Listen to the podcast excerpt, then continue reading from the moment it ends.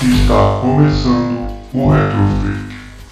Retrofake episódio especial 6 com Dissection. E nesse começo de janeiro aí de 2021, uma notícia meio que chamou a atenção, que foi do lançamento do jogo Magical Castle. Ele chamou a atenção por quê? Que é um jogo lançado simplesmente pro PlayStation 1. Eu sei que a notícia já tá um pouco passada, né? O começo de janeiro, já tem pouco mais de um mês, mas eu achei interessante falar, né? O pessoal que tá lançando esse jogo, né? O que pretende lançar o jogo, começou o desenvolvimento desse jogo ainda lá na meados de 97, 98, ainda pro PlayStation 1 mesmo. E eles estavam desenvolvendo, né, pessoal lá de um estúdio japonês, e eles mostraram a, a ideia do jogo pra Sony. No começo falou que a Sony ficou bem empolgada com a ideia do jogo e tudo, só que depois de um tempo a Sony pediu para eles parar com o projeto e se focar em um outro projeto, que no final também acabou nunca acontecendo. E aí o projeto ficou engavetado durante todos esses anos. E agora recentemente um dos membros originais desse estúdio achou os arquivos do jogo e viu que faltava pouco assim para finalizar. O que, que ele fez? Ele pegou e começou a mexer no projeto e terminou de produzir o jogo e disponibilizou esse jogo pro pessoal para jogar em emuladores, né? Ou mesmo no videogame original. É um jogo, é um jogo de um action RPG, chama um pouco a atenção até assim. A ideia dele é bem legal, é um jogo que eu, eu jogaria na época, se eu visse assim na época eu jogaria. Não tem os melhores gráficos, mas tem uma ideia de jogo assim bem legal, assim, eu gostei. E ele acabou meio que se tornar por enquanto o último jogo lançado oficialmente pro PlayStation PlayStation, né? PlayStation 1, o PS1. Mas beleza, bora lá pro jogo que eu joguei.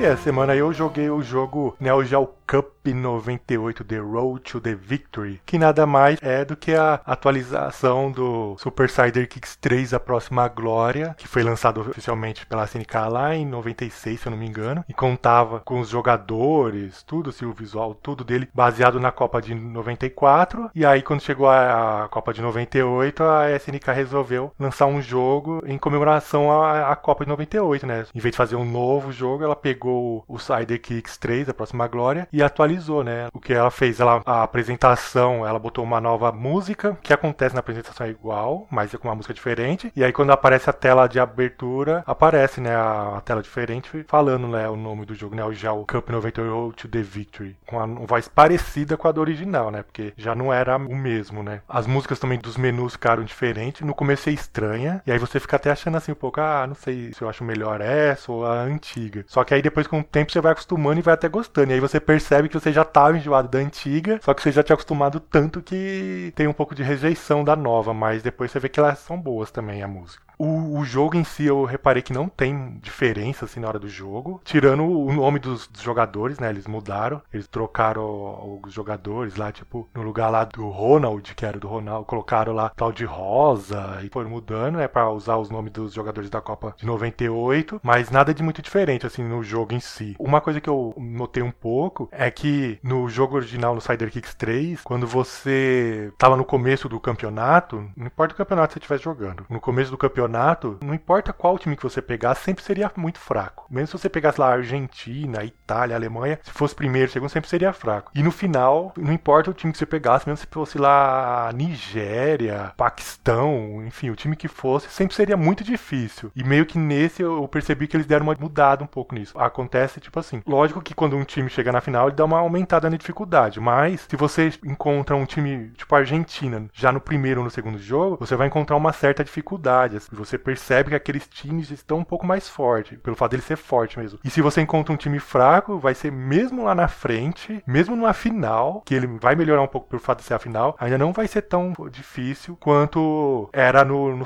Kicks, porque é um time mais fraco. Só que aí entra naquele problema. Lógico que um time forte, Argentina, Itália, Alemanha, você teria que encontrar mais facilmente lá pra semifinal, quartos, final e final, porque eles são mais fortes. E os times mais fracos você tem que é, obrigatoriamente encontrar no começo. Mas isso eles não mudaram e acontece exatamente o que acontece no Cider Kicks. Você pega muitas vezes os times mais fortes no começo e aí os times bem fracos você encontra na final, assim. Já que eles mudaram, eu acho, né, que eles mudaram. Parece que sim. Isso dos times serem mais fortes, determinando o time, eles também poderiam ter arrumado isso do encontro com os times, né? Botar um time, uma seleção com melhor futebol para você encontrar na frente, assim, mais à frente, né? Não, não cair na chave pra um time besta que você obviamente vai golear quando chegar na final. Mas de resto, assim, é um jogo bem parecido com Cider Kicks, assim. Se você gosta do, da próxima glória, com certeza você vai gostar desse jogo, assim. A, narração continua a mesma, não tem muito diferença do anterior. Eu mesmo não lembro se eu joguei essa versão na época do arcade e se joguei, muito provavelmente nem percebi. Eu acho que eu devo ter jogado ela, devo ter encontrado nos arcades da vida, né? Porque foi lançado em 98, mas nem percebi, né? Porque naquele tempo você nem via logo de nada, né? Eu achei que já tava jogando a próxima glória normal, porque se você não, não, prestar bem atenção, você não vai perceber que é um jogo diferente, assim. E naquele tempo lá, o fliperama era uma barulheira do caramba, você não percebia as músicas, né? Então você não ia perceber que tava diferente as músicas. E as músicas também é a última coisa que você ia perceber na hora que você ia jogar na época do fliperama. Mas se você gosta de futebol, gosta de futebol de arcade, principalmente desses antigos aí da época de 90, e se você gosta de Super Side Kicks, a próxima glória, esse daí é um, é um prato cheio para você. Não vai ter nada assim de muito diferente, mas você vai pelo menos ter o motivo para jogar mais um pouquinho ele.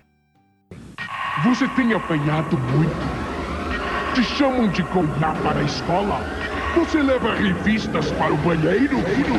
Então compre logo a Super Game Power, a melhor revista de videogame do Brasil. Tudo que rolou no mundo dos games, mais dicas, mais jogos, melhores games detonados fase por fase. E nessa edição de aniversário você leva dois brindes animais. Não perca, na banca, certo? A revista de games mais vendida do Brasil.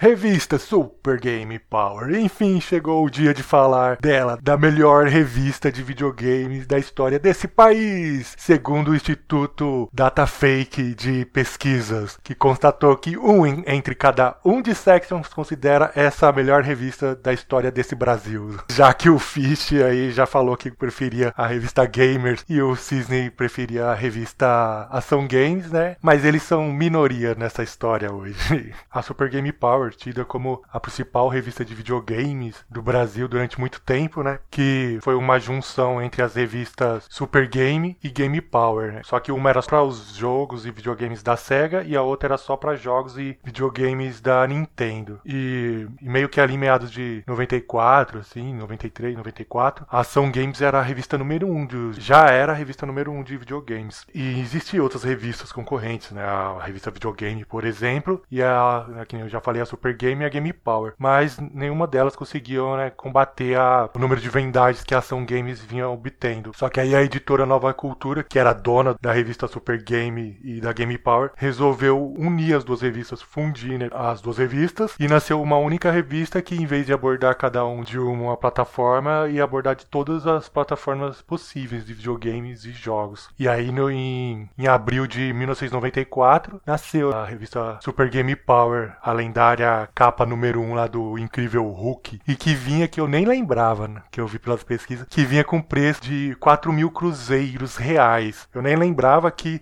quando ela foi lançada ainda era cruzeiros, né? Porque o real só foi adotado no Brasil no dia 1 de julho de 94. Então quer dizer que janeiro, fevereiro, março, abril, abril, abril, maio, junho. Quer dizer que três edições, as três primeiras edições da revista foi lançada ainda em cruzeiros reais. E era cruzeiros reais por isso, por causa que já seria adotado o real, né? Já sabia, e aí eles mudaram, acrescentaram o real no final do, do nome Cruzeiros, né? Mas eu nem sei se esses 4 mil cruzeiros era muito, né? Eu só lembro de já sendo em reais e eu lembro que era cara a revista. Apesar de eu gostar muito, sempre uma, foi de umas reclamações o preço dela. E eu lembro da a revista, a edição número 2, eu lembro da capa ainda do Akuma, do Street Fighter, que estava tava saindo Super Street Fighter X no arcade. Aí eles fizeram a lendária capa do Akuma. Nossa, que saudade. A Super Game Power, uma das maiores características delas, assim, e foi a primeira coisa que me agradou logo no começo, era a quantidade de páginas. Tirando a primeira edição, que se eu não me engano foi lançou com 79 ou 80 páginas, todas as outras edições lançavam em torno de 60, 62 páginas, que era uma quantidade bem maior que qualquer outra revista da época. E essa já era o grande atrativo. Eu mesmo, apesar dela ser mais cara do que as outras revistas, era pouco mais caro, mas era mais caro, mas esse diferencial da quantidade de página para mim valia e muito. Outra coisa também que chamava muita atenção e que também me atraía é que a Super Game Power tinha parceria com a Game Pro, que era a revista de videogames dos Estados Unidos. E aí, com isso, ajudava bastante, por causa que eles conseguiam trazer matérias, entrevistas, coisas assim que eram lançadas lá no Super Game Pro. Eles traduziam, né? Lógico, e lançavam na, nas páginas da Super Game Power. E esse já era um atrativo. Coisa, é uma coisa que as outras revistas, mesmo a Ação Games, aquele tempo ainda no começo, que era a revista principal, a número 1, um, que mais vendia, ela não tinha isso. E ainda estava numa editora maior também. Ela não tinha esse acesso. Outro chamariz também da Super Game Power é que todo mundo sabe que a Super Game Power tinha os mascotes. Tinha lá o chefe, tinha o Baby Betinho, o Akira e Agora, tinha lá o Lord Matias, a Major Bros. Então, alguns desses personagens, no começo, né, eram pessoas de verdade que escreviam. Tipo, o chefe era uma pessoa de verdade, o Baby Betinho era uma pessoa de verdade, o Akira e Agora era uma pessoa de verdade, e lógico, o Lord Matias e a Major Bros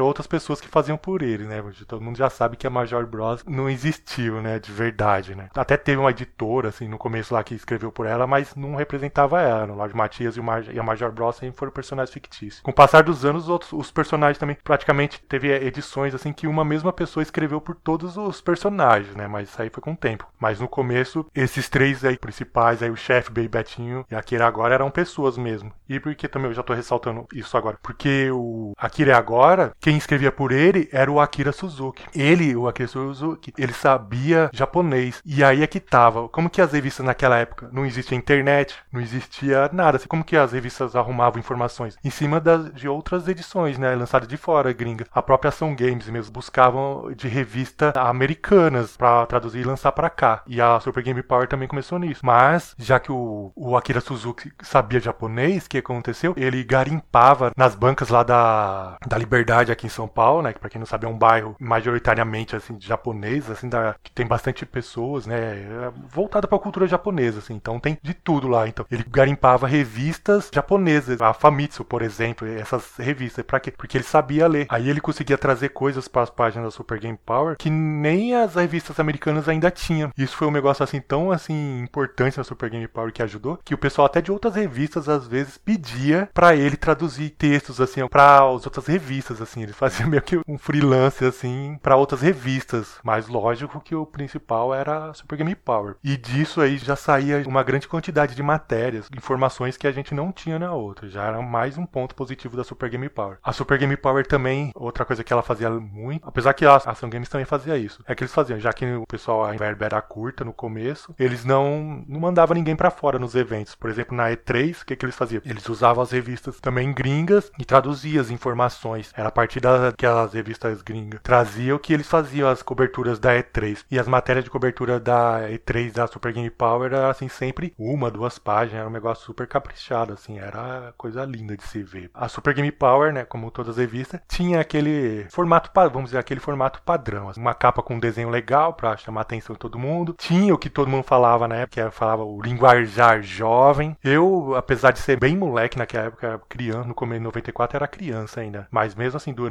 já minha adolescência, eu comprei sempre a Super Game Power, todas as outras, mas a Super Game Power era mais presente. E isso era uma coisa que me incomodava. Eu sei que eles escreviam daquela forma, meio falando em gírias, essas coisas, porque eles achavam que era uma coisa assim, conversava com o público deles, né? Mas que pelo menos comigo, assim, era uma coisa que era o único um dos pontos negativos, mas isso era uma coisa de todas as revistas. E eu tinha vários amigos também que não gostavam daquela forma, assim, mas achavam meio, vamos dizer assim, bobo, né? Pra não dizer outra coisa. Bem bobo aquela forma que eles escreviam, assim, ah, não, você quer lá, radical, legal, não sei o que.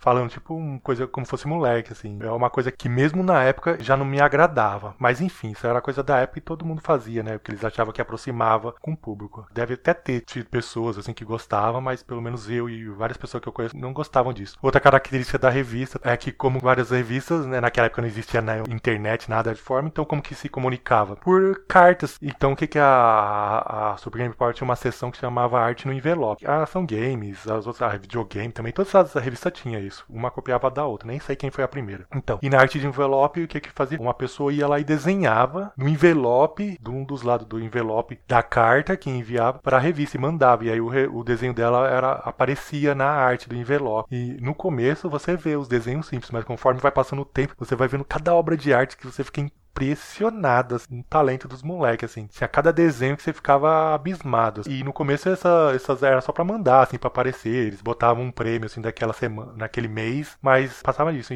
Mas depois, com o tempo, começou a ganhar, assim, videogames, cartucho, depende da parceria que a revista fazia, né? Mas começou a ter alguns prêmiozinhos. Outra característica da Super Game Power, também que era da, de outras revistas, era as previews, que é hoje que a gente vê como os trailers aí no YouTube, coisa que tá pra lançar. Naquela época a gente descobria o que tava por vir pelos previews. Eram as páginas, assim, com os quadradinhos, assim, uma ou outra foto, quando tinha foto, e com um pequeno texto falando, ah, tal jogo, tipo, Mario 64 vai sair, não sei o que, chega no Japão, é Mortal Kombat Ultimate, esse tipo de coisa, assim. E era assim que a gente ficava informado com o que estava por vir. E era uma coisa, assim, fantástica. Mas também cada coisa que você cada. Creio eu que não, que eles colocavam lá achando que seria mesmo. E eles mesmo foram, eram enganados, mas, mas cada besteira que ali, assim, que ia sair depois nunca foi ou que, que é completamente diferente daquilo que eles falavam, isso acontecia muito. Mas era o lugar que a gente cobria as novidades. Tinha também a seção classificados, que esse também era outro marco em todas as revistas de videogames. E no Super Game Power não podia faltar, que né, não existe a internet, canso de falar disso, mas não que falar outra coisa de falar. Aí como que fazia? Você tinha um cartucho, você queria trocar com alguém, ou sei, não conhecia muitas pessoas por perto. Naquele tempo também era aquela coisa. Videogame ainda não era tão popular assim, principalmente aqui no Brasil. Era visto muito mesmo com coisa de criança, assim, moleque. Então, muito provavelmente você tinha um ou outro amigo que gostava de videogame, os outros molecada nem, nem curtia, assim, dava risada na sua cara. Então, para você conseguir encontrar pessoas que tinha algum outro jogo, outro cartucho que te interessava, você ia, muitas vezes, principalmente o pessoal que morava em lugares mais distantes, que nem eu moro em São Paulo, ainda tinha um pouco mais de facilidade, mas pensa uma pessoa que mora na Amazonas. E era exatamente o que acontecia. Você via muito assim, moleque, tipo, lá do Amazonas, falando assim: ah, quero trocar o cartucho de Super Mario Bros 3 de Nintendinho por cartucho de, de Mega Drive ou de, de Master System, enfim. E aí aparecia, assim, eles faziam rolo, assim, por, por, gente lá do Amazonas fazia rolo com o pessoal de Minas e não sei o que. É que a gente não ficava sabendo, mas isso deve ter dado tanto rolo, tanta gente deve ter perdido cartucho, videogames, enfim, mas era dessa forma que era feito, né? Eu nunca tive coragem de fazer isso, ainda mais já que eu morava em São Paulo, eu, mesmo não conheço muita gente, eu conseguia ir para as ruas aí de São Paulo aí, com a minha mãe e a gente conseguia trocar nas próprias banquinhas com o pessoal, mas o pessoal assim pro Brasilzão afora aí era nessa forma aí, na seção de rolos e trocas desclassificados das revistas de videogames. É, mais uma característica das revistas de videogames, os posters, os brindes. Ação Games era campeã nisso, né? Era imbatível, mas por causa disso, por causa que ela tinha lá a sua editora grande, então ela conseguia fazer grandes parcerias. Então, já que a Super Game Power não conseguia fazer essas parcerias, era bem mais difícil aparecer algum brinde, assim. O que a Super Game Power normalmente colocava eram posters. No começo vinha posters de alguns jogos, mas depois, no, conforme foi passando o tempo, eles começaram a ver que a Major Bros era bem popular entre a molecada, né? E aí eles começaram a deixar ela cada vez mais sexualizada, né? Ao final do tempo, assim, já praticamente de biquíni, alguma coisa assim, fazendo pose. Tanto que tinha o calendário, né? Todo ano, quando você comprava a primeira edição, a edição de janeiro do ano, o pôster era um calendário gigante, né? Da Major Bros. Era muito legal.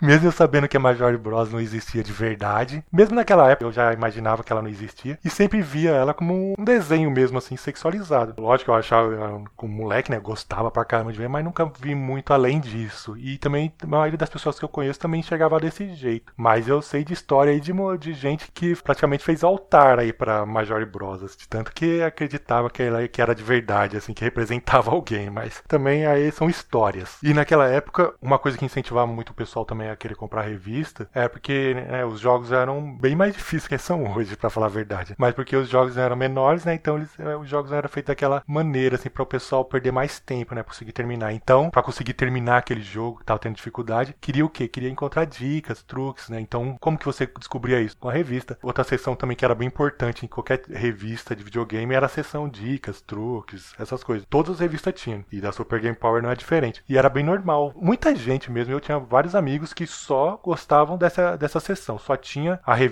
por causa dessa. Até arrancava as páginas só por causa dessa seção. Não se interessava pelas outras sessões, assim. Não era o meu caso. Eu praticamente lia a revista da capa até a última capa. Mas tinha gente que ia, tinha, achava isso bem bobo, assim, que não achava, não achava sentido, que só queria as dicas, né, para tentar ganhar umas vidas extras, mais continue, essas coisas. E as sessões de dicas era aquele negócio. Às vezes tinha mês que vinha uma, duas páginas só de dicas, assim. Vinha com aqueles jogos que você tá, você tinha, ou que a própria revista tava falando, assim. Que ajudava. Mas tinha mês, assim, que vinha jogo, assim, que você nunca tinha ouvido falar e poucas dicas. Então, era meio jogar no escuro. E você tinha que comprar para descobrir, porque as dicas não vinha falando, assim, na capa, ou as dicas que tinha. Você tinha que comprar e ver. Lógico que o cara da banca não ia deixar você ver lá, ler as dicas, então você tinha que comprar. A outra seção também muito importante nas revistas, lógico, era os detonados. E a Super Game Power, para mim, tinha os melhores detonados na época. Sem comparação com a depois, quando mais pra frente surge aquelas revistas Booker, essas coisas da Gamers, que aí os detonados vão virando coisa assim de louco, né? Revista só para aquele tipo de coisa. Mas antes disso, antes de existir essas revistas só para detonados de jogos específicos, detonados, pelo menos para mim, de revista de videogame, os melhores era da Super Game Power. Nunca esqueço assim de eu perder várias e várias horas, que nem, às vezes que nem quando lançou o Resident Evil 1 de PlayStation, mesmo sendo jogos pirata que a gente comprava, os jogos não era tão barato no começo. Descambou o negócio ficar barato ali pro final, quando já tava ali em 98, 99. Mas antes disso, os jogos não eram tão baratos. E pro moleque que não tinha dinheiro nenhum, qualquer centavo era, de, era muito, né? Então pra comprar jogo era meio difícil. E aí até eu ter dinheiro para comprar o Resident 1 de PlayStation, demorou um tempo. E aí eu ficava namorando o detonado. Via todas as fotinhas do detonado, lia tudo que falava, lia as dicas. Era coisa de louco, assim. Eu lembro de ter feito isso também na Parasite Eve. Nossa, era muito legal. Mas também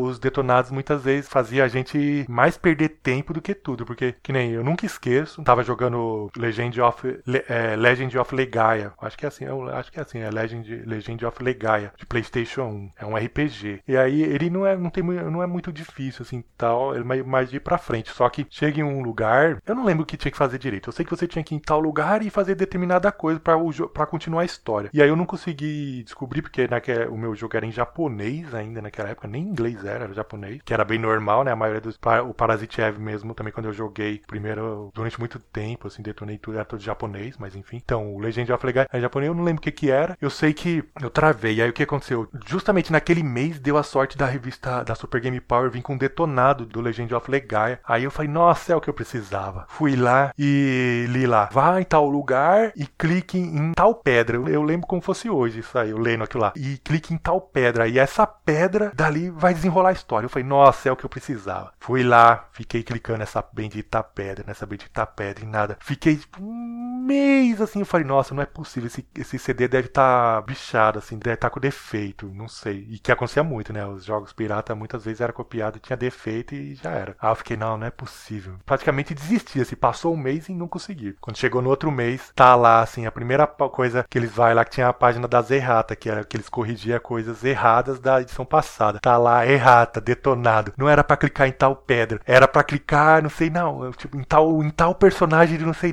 da onde. Aí eu, mano, não acredito, não acredito. Passei raiva horas e noites virado nesse negócio e o negócio tava errado. E essa revista maldita me fez errar. E isso aconteceu mais de outras vezes, assim, mas essa é uma das vezes que mais lembro, assim. Isso era uma coisa, assim, bem frequente de se acontecer. Super Game Power, outras revistas, são games e tal. Uma sessão também que, que eu gostava muito, mas isso já não tinha em todas as revistas e também na, na própria Super Game Power só foi por um tempo, assim. Depois eles, eles sempre iam mudando, ó, que era sessão no, uma sessão no final, que durante um tempo chamava Flashback. O que era essa Flashback? Era basicamente falar de jogos antigos. Mesmo naquele tempo ali, né? Se você, por exemplo, que nem, vamos imaginar ali, a gente tá lá em 98. Um jogo de 93 é um jogo antigo para aquele tempo, né? Então eu gostava muito daquele tempo. E parando para pensar, se você for ver, já é tipo uma ligação desse pensamento retrô, assim, não que só eu tenho, mas que todo mundo tem, né? Que nem mesmo sem, sem assim, ter essa ligação de coisas retrô, esse, esse pensamento, assim, que surgiu já mais depois, na época da internet. Já é algo que já me atraiu. Eu sempre gostei. Eu lembro de ler, assim, sobre flashback, que na época que o flashback saiu, ainda eu era muito, muito criança, nem comprava revista nem nada. Eu sei que saiu falando em revistas flashback, assim, na revista videogame. Talvez deve ter também falado na época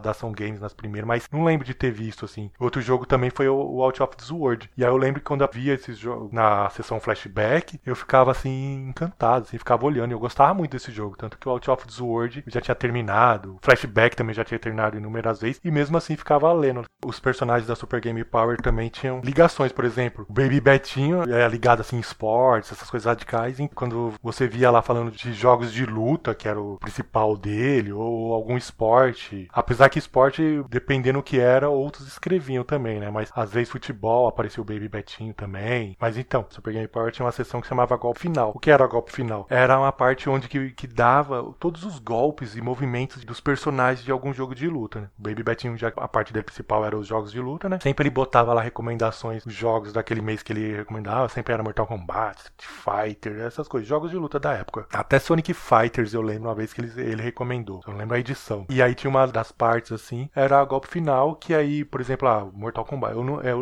lembro muito disso na época que lançou Mortal Kombat 3 no arcade e também na época do Street Fighter 3, se eu não me engano. Mas também você via muito molecada também com Killer Instinct. Mortal Kombat, quando lançou Mortal Kombat 3, era bem normal você encontrar gente no fliperama com a revista dobrada e em vez em quando você via assim ele abrindo para ver assim para ver como fazia algum fatality, para ver como fazia algum movimento durante o jogo assim, eles usando a revista, os movimentos que era dado na revista. Também vi bastante em Killer Instinct, pessoal jogando. Lógico que não era na parte não quando jogando contra, né? Quando tava jogando sozinho, né? Porque contra você não tinha nem tempo, né? Mas era bem normal assim, você vê lá o pessoal com a, a, com a revista dobrada assim, tudo enrolada. Até mesmo naquela época, já que naquela época eu, eu gostava de colecionar as revistas e a Spring Power era a principal. Mesmo naquela época eu já olhava assim, eu já ficava com dor. Nossa, moleque amassando a revista. Ah, meu senhor. Porque elas eram cara, né? Então, e a sessão golpe final era isso, assim, era sempre feito pelo Betinho, essa sessão. E assim, dá um, um, um, curto preview daquele jogo, porque normalmente o jogo já tinha sido falado em alguma outra edição, ou mesmo naquela edição mais outra parte. E aí o golpe final era só pra dar os movimentos tal. Tinha a parte lá, tipo lá, Mortal Kombat, por exemplo. Tinha a parte em cima da Scorpion. Aí ia estar todos os fatais do Scorpion, movimentos do Scorpion, tudo. Depois na parte de baixo, Sub-Zero, ia estar a mesma coisa, todos os fatais, tudo. E assim vários jogos, assim. King of Fighter também eu lembro bastante dos moleques. Quando saía na época da King, do King of Fighter 97, eu lembro bastante do molecada com revista, assim, pra aprender a jogar, assim, era muito da hora. Uma coisa que eu lembrei também agora, falando disso aí do golpe final, né, que tinha as fotos, coisas, é que, mas isso aí já é da capa, mas pra vocês verem, já que a gente que não tinha nada além daquilo lá, tinha edição, que eu lembro, não na primeira, na primeira que eu lembro que é da que eu lembro que tinha lá falando da quantidade de dicas, 170, 177 dicas, uma coisa assim. Mas eu lembro que depois chegou um certo momento que eles começavam a colocar também a numeração, o quanto de foto tinha para determinar, por exemplo, ah, fizemos o detonado de Parasite Eve com X número de, de fotos. Ah, trouxemos para vocês com exclusividade Final Fantasy VIII com X números de fotos, porque era o único lugar que a gente ia ter, né, para ver, não tem onde assistir, não existia, não existia programa, não existia nada, não existia YouTube, não existia nada. Até que tinha um programa ou outro na TV, lembro do Stargate, né, o lendário Stargate, mas que nem era em TV aberta e era uma outra coisa que passava, mas era a única forma que a gente ia ver fotos de determinado jogo antes de comprar o jogo, antes de ter o jogo, na revista. E aí eles colocavam lá, ah, tem tantas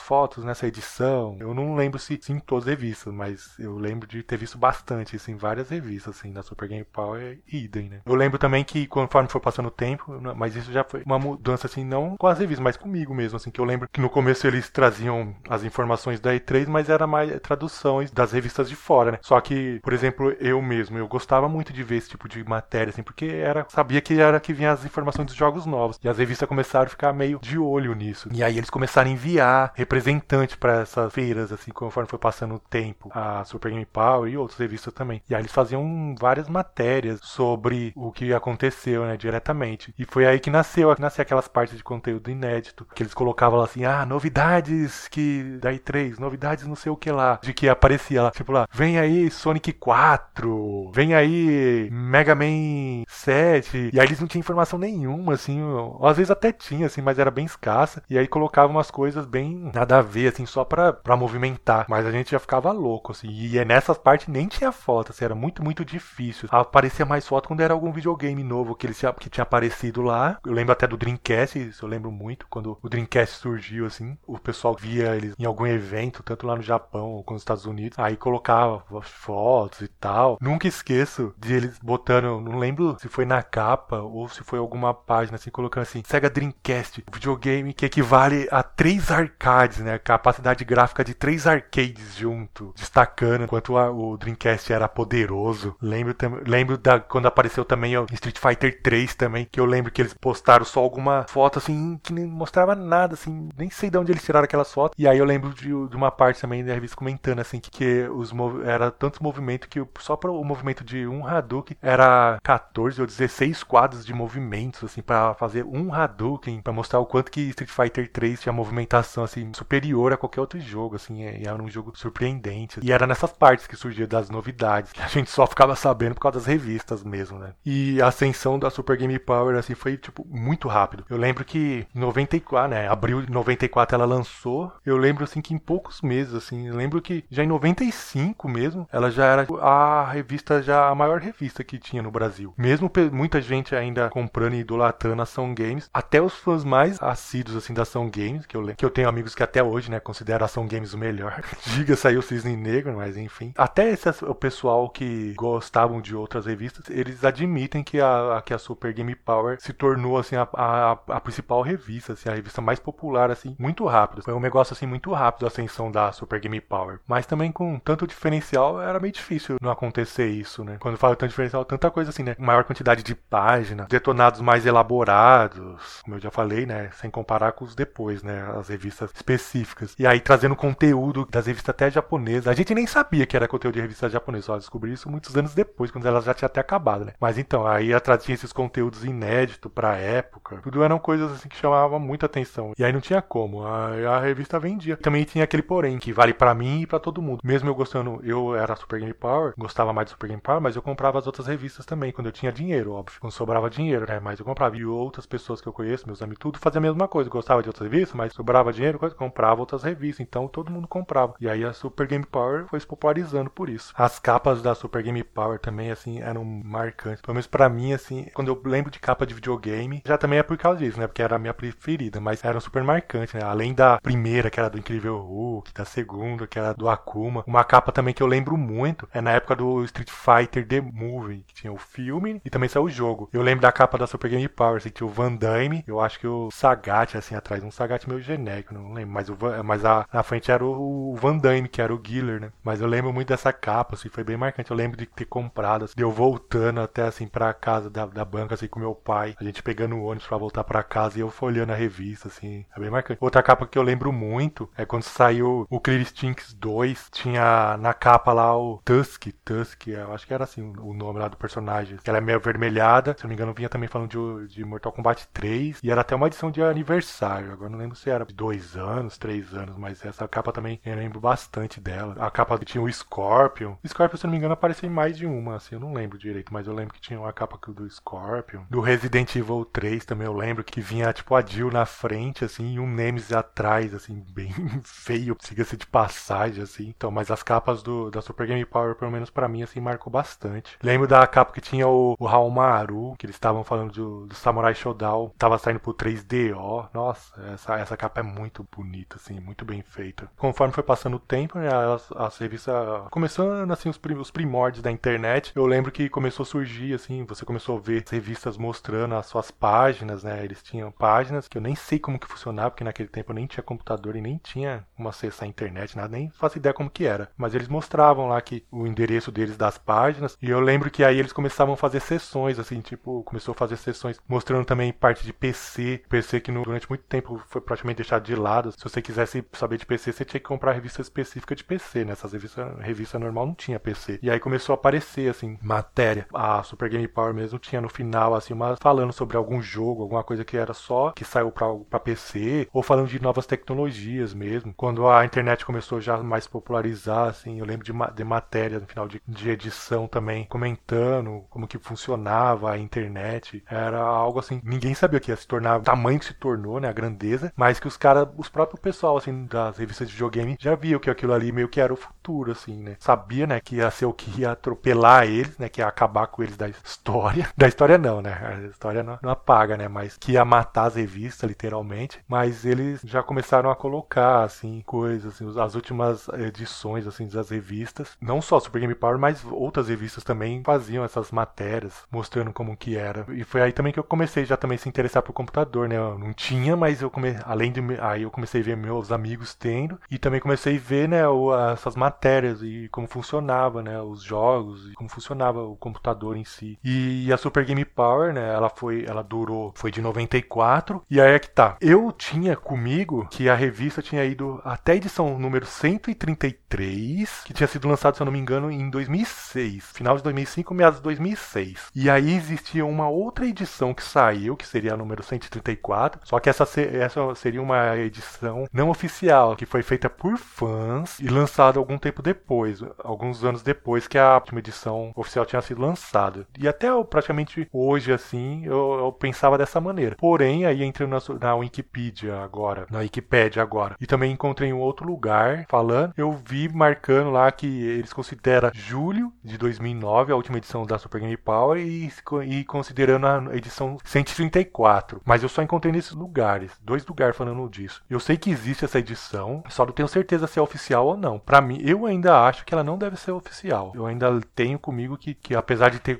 colocado essa informação mesmo na Wikipedia, eu acho que não sei se está certo isso aí. Por isso que eu tô até falando, né? Mas eu acho que pode estar enganada. E só vi também uma outra página falando sobre isso, que, que acabou, que a última edição foi de 2009. Para mim, essa edição 134, que é de 2009, é uma edição feita pelos fãs. Até hoje, para mim, a edição verdadeira, a última, foi a 133 de 2006. Mas enfim, a Super Game Power, diferente da, por exemplo, da Ação Games, que eu já até comentei em outro episódio, que com o tempo foi tentando mudar e foi perdendo interesse do pessoal, a Super Game Power não passou, nunca teve esse problema. A Super Game Power sempre foi grande, assim, continuou grande, mesmo na época, no começo ali dos anos 2000, 2001, quando ela já tava, a internet já começando a se popularizar, a Super Game Power tinha maior credibilidade, o pessoal gostava, que ela não mudou, que ela fez desde lá do passado uma outra, uma outra sessão que surgiu, que eles deixaram de lado. Mas aquilo lá de 94 foi o que foi até o final. E ela simplesmente acabou por isso. Chega ali no final de 2000, 2001, já as vendas já começaram a já estar tá bem baixas, né? Já algumas revistas já tinha, a maioria das revistas já tinha parado por causa, das, por causa da internet, né? As vendas começaram a cair. Aí a Super Game Power foi até vendida, né? A, a editora Nova Cultura vendeu para uma editora chamada Editora Option. Eu nem sei que editora que é essa. Sei que é uma editora pequena, assim, pelo menos na época. E aí ela foi de 2001 até, que eu sabia, até 2006, mas dizem aí, via aqui 2009, mas enfim. Mas vendendo muito pouco. Já no último ano mesmo ali de 2003, 2004, já começou uma edição aí um mês, depois ficar duas, três edições sem, por causa de vendagem. Praticamente foi, o pessoal parou de comprar. Tudo que você tinha na, antes nas revistas, você agora encontrava na internet, de graça. Mas para mim, assim, a Super Game Power foi a revista meio que me colocou, assim, no, no mundo dos videogames, porque a, até então a formação que eu tinha de videogame era com meus amigos. E meus amigos também não tinham tanta informação. A informação era passada de amigo para amigo. E já que eu era um pouco mais novo que o pessoal, só comecei a descobrir as outras revistas depois que eu já tinha conhecido a Super Game Power e a Ação Games. Aí que eu, depois com o tempo, eu descobri a, a revista Videogame, a própria Gamers, Game Power mesmo também eu só fui já descobrir depois. Aí eu comprava já revistas velhas, usadas, para ver os jogos que me interessavam. Foi assim que eu comecei atrás, pelo fato de, de eu gostar tanto da Super Game Power. Aí eu colecionava a Super Game Power, mas também tinha um monte de ação games, um monte de videogame, um monte de Game Power, tudo. Mas tudo devido à Super Game Power. Só que também quando começou, as revistas começaram praticamente a deixar de lado, eu já não tava mais nessa de revista. Né? Ali quando chegou ali em 2000, é, final de 99, 2000, 2000, já não comprava mais revista, só se tivesse mesmo algum detonado, alguma coisa que me interessasse muito, assim, para ver. Mas caso contrário, eu já não comprava, já não acompanhava mais as revistas. Por causa que aí eu já tinha tinha informação, mesmo eu não tendo internet e tal, eu tinha os amigos que tinham informação. Aí eles pegavam, passavam. E foi assim, eu mesmo quando Super Game Power acabou, eu já nem sabia, assim. Eu, já para mim, quando eu fiquei sabendo que ela acabou, eu já tinha, eu já achava que ela tinha acabado muito antes. Então não foi, tipo, não foi uma surpresa. Foi, foi a surpresa saber que ela até durou tanto, né? Ainda mais visto comparado às outras. Aí galera, a revista Super Game Power está com um visual completamente novo. Agora são muito mais páginas, com muito mais dicas, jogos e todas as manhãs da internet para você detonar no mundo dos games. E nessa edição de aniversário, você concorre a vários prêmios e fatura um mega pôster do Siphon Filter 2. Não marque bobeira, mano. Compre logo a sua. O Ministério do Videogame adverte. A nova Super Game Power vai detonar todas as outras revistinhas de games e-mails e informativos. E se você quiser mandar e-mails, comentários, bip, tapa-talk, sinal de fumaça ou sei lá mais o que, vocês podem enviar e-mail para retrofakeoficial.gmail.com. Vocês também podem acessar o nosso site retrofake.blogspot.com. Você também pode acessar nossa página no Facebook, Retrofake, no Twitter, Retro Underline Fake no YouTube, Retrofake Oficial. Você também encontra a gente no, nos agregadores aí, Spotify, Deezer, Amazon Music, iTunes, em vários lugares aí. Mas beleza, foi isso aí nosso episódio. Daqui 15 dias, semana, meses ou anos, tem mais.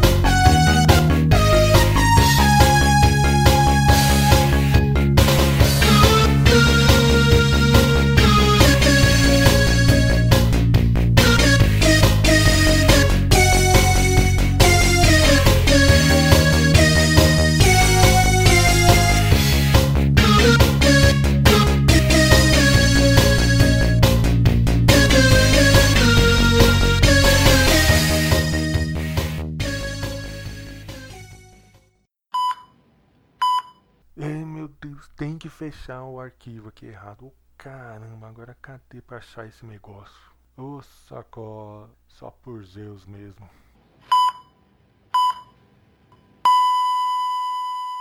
Game over.